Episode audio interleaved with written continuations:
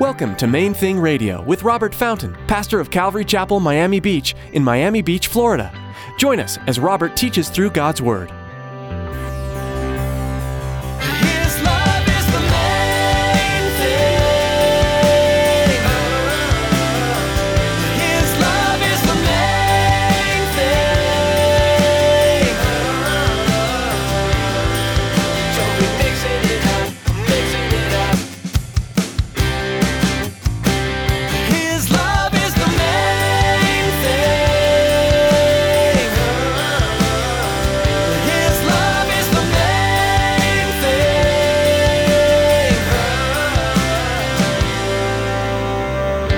You can have a literal relationship with Jesus Christ because He's alive.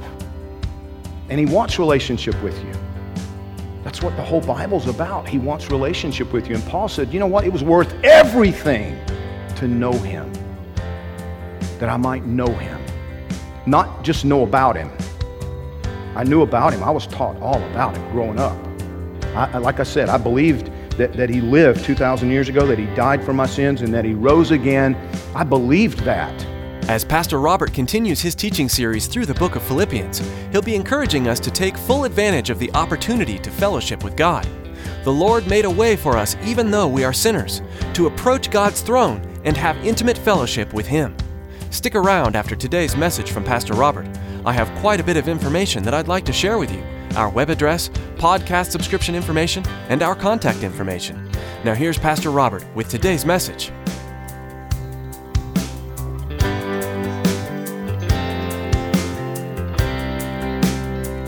His love is the.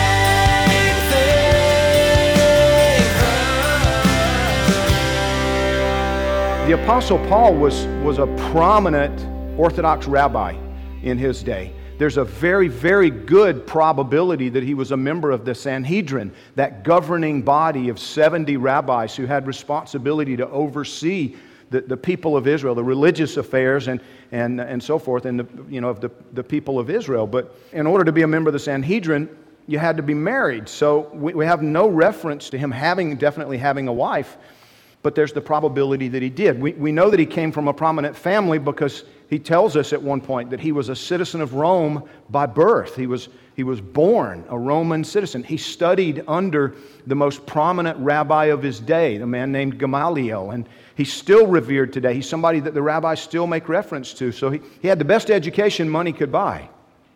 From a, had, had to be a wealthy family to be able to afford it. He was from a, you know, a, a, a prominent family. He was an Orthodox rabbi. He was persecuting Christians until he himself met Christ. And he lost everything. Lost everything. And he makes that statement. He says, But I, I count it all as rubbish. Verse 10 that I may know him. That I may know him. And the power of his resurrection and the fellowship of his sufferings, being conformed to his death, if by any means I may attain to the resurrection from the dead. Now, give me your attention. We're going to talk about this just a little bit. I've got three points that I want you to, to, to look at with me, three primary points that we're going to focus on as we. Today, we're just going to dissect what it is he's saying here. He's, he's, Paul is making this statement, and, and the Bible, therefore, is communicating to us how important it is. He says, that I may know him. Now, I remember a time, you know, as a young man, I grew up in a Southern Baptist church, and we went every week. My, my family was, was really consistent with that and very plugged in. My, um, my parents taught Sunday school, and I mean, we were, you know, we were very involved, very plugged in in this little Baptist church. And, and if you had asked me at the age of, let's say, 21, 22 years old, do you know Jesus? My answer would have been, yeah, I'm Baptist. Now, I've heard that so many times, and, not, and I'm just picking because I was Baptist, right? But I don't know how many, yeah, I'm Catholic, or I'm Lutheran, or, you know, you pick, pick one, right? Yeah, I know Jesus, I'm whatever, I'm a card carrying. No, no, that's, that's not what we're talking about, though, see? That's not what we're asking, because it's like I came to understand later there were phrases that I had viewed as simply being religious speech, they, they were figurative in nature, like knowing Jesus. And, and I, I looked at Jesus, I, you know, I thought about Jesus as someone who, I mean, I, I believed that he lived 2,000 years ago. I believe that he did. And, and I believed that he died on a cross for my sin and that he rose again on the third day and then he went back to the Father. But, but here's the way I thought about it. And kind of unconsciously, I thought, well, you know, he lived and he died and he rose again and he went to heaven. Well, that's kind of what it's going to be for all of us. I mean, one day, you know, at the end of my life, I'm going to die and hopefully I won't be crucified, but I'm going to die. And then hopefully I'm going to go to heaven. And that's the way I thought about it. Now, this idea of having a relationship with him, I, I, I, really didn't think it through. I really didn't understand it because, after all, how can you have a relationship with somebody who lived 2,000 years ago? And it was only after I became a Christian that I realized wait a minute, he rose again. And, and I completely had discounted that 40 days or so after his resurrection and before his ascension to the Father. You know, there was like a month and a half almost that he just hung out. He was with people, he was eating meals, he was cooking meals even. At one point, he cooked them fish. Do you remember the story? They're out fishing and they realize he's there, he's got a fire going, he's, he's cooking breakfast, and they come in and they all eat breakfast together. And the Bible says that for, for more than 40 days, he spent time on the earth in his resurrected body with his disciples, with the people you know, who, whom he taught and had spent time with before. But now, you know, he was dead and he was alive again. And, and for those 40 days, he just stayed with them. And then they all watched as he ascended to the Father. Paul tells us at one point that there, what did he say? There was 500 at one time? Think about that. We're maybe 100 people in this room. So multiply that times five. 500 people. Paul says most of them are still alive. If you, and, the, and the implication was if you want to ask them about it, they're still around. They all saw him in his resurrected body. Now, listen to me. What does that mean? Well, it means that the man, yes, he's also God, but the man lived and he died and then he rose from the dead, spent time with people. It was you know, was indisputable. I mean, there was no, no question about it. He, he, he was dead and then he was alive again. Now, the Bible says he didn't die after that, right? Everybody tracking with me? It's not, it's not like this. It does not go like this. He lived and he died and then he rose from the dead and then he died again. Lazarus did that, right? Lazarus did that. He, he lived and then he died and then Jesus called him forth from the tomb. You remember the story? And Lazarus came forth and they had to take the grave clothes off of him. But then later on, Lazarus died again. Jesus didn't die again. So that means he's alive today. The man's alive. The man who is also God is alive. Now, if a man is alive, can you have a relationship with him? I mean, a literal relationship, like a conversation where you hang out? Yes, you can. When that clicked with me, it changed everything. Wait a minute, he's alive? Yes, he's alive you can have a literal relationship with Jesus Christ because he's alive. And he wants relationship with you. That's what the whole Bible's about. He wants relationship with you. And Paul said, you know what? It was worth everything to know him, that I might know him, not just know about him. I knew about him. I was taught all about him growing up. I, like I said, I believed that, that he lived 2,000 years ago, that he died for my sins, and that he rose again I believed that. But I partied my brains out and I would have busted hell wide open if I had died. Do you understand that?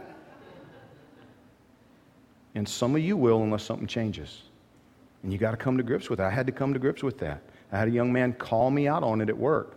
Robert, are you a Christian? Yeah, I'm a Christian. You don't look much like a Christian. What do you mean? He said, You just don't talk like a Christian. See, I had a gutter mouth gutter mouth, F bombs all over the place, right? I grew up in construction, and that's just the way everybody talked. Now, my, my dad didn't, but he wasn't on the job site most of the time. I was working with the other, you know, the other guys, and it was just the way it was. And so I, I literally had bad dreams after I moved to Miami because I came down here to train as a missionary. Had nightmares that I'd be dropping F bombs, you know, at the missions training class and stuff. Really had bad dreams about it, I really did. But I had total gutter mouth. And this guy was just calling me out. He's like, You're, you're a Christian and you talk like that? Really? And it made me mad, but it made me think. Do you understand? Really made me mad, but it made me think. Am I missing something here? Because I understand what he's saying. I don't see F bombs going off in heaven. Don't think it's going to be like that. And since, I mean, that's going to be really awkward for me. What does this mean? To know him Well, it actually means knowing him. It means, it means fellowship. You know, once, once I made that decision to trust him with my life and, and look to him to teach me and to lead me and to change me, once I began to actively do that, actively enter into a relationship with him, I, I began to realize he's walking alongside me. I'm going through my day and the Lord just, He would show me something. I, I don't even know how to explain it exactly. It's just like I'd have this thought that I recognized okay, that's not me. What is that?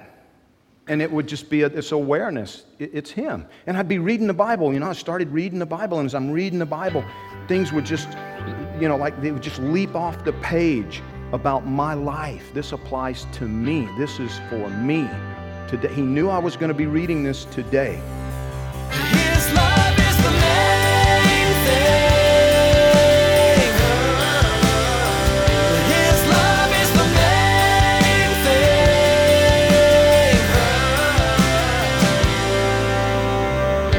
Thanks so much for joining us today. We are so excited. God has been doing some amazing things with Main Thing Radio. Opportunities to air Main Thing Radio are popping up all over the United States. We are so thankful to God for what He is doing, and we would love to see Main Thing Radio continue to expand, sharing the gospel, teaching God's Word all over the world. But of course, bringing you Main Thing Radio on this station comes at a cost. We purchase time on this radio station, and this program has been professionally produced. While we certainly don't want to pressure anyone into giving, we would like to ask that you prayerfully consider supporting Main Thing Radio. To make a secure donation, please log on to mainthingradio.com and click on the donate button. Now, here's Tracy with some more information about the Main Thing Radio podcast. Life these days moves fast. From one appointment to the next, most of us race through our days with blinding speed. Those in between moments are great opportunities to connect with God. Subscribe to the Main Thing Radio podcast to enjoy messages like you heard today, anytime, anywhere. Simply log on to mainthingradio.com and click on the podcast button. Thanks, Tracy. Join us next time for another edition of Main Thing Radio.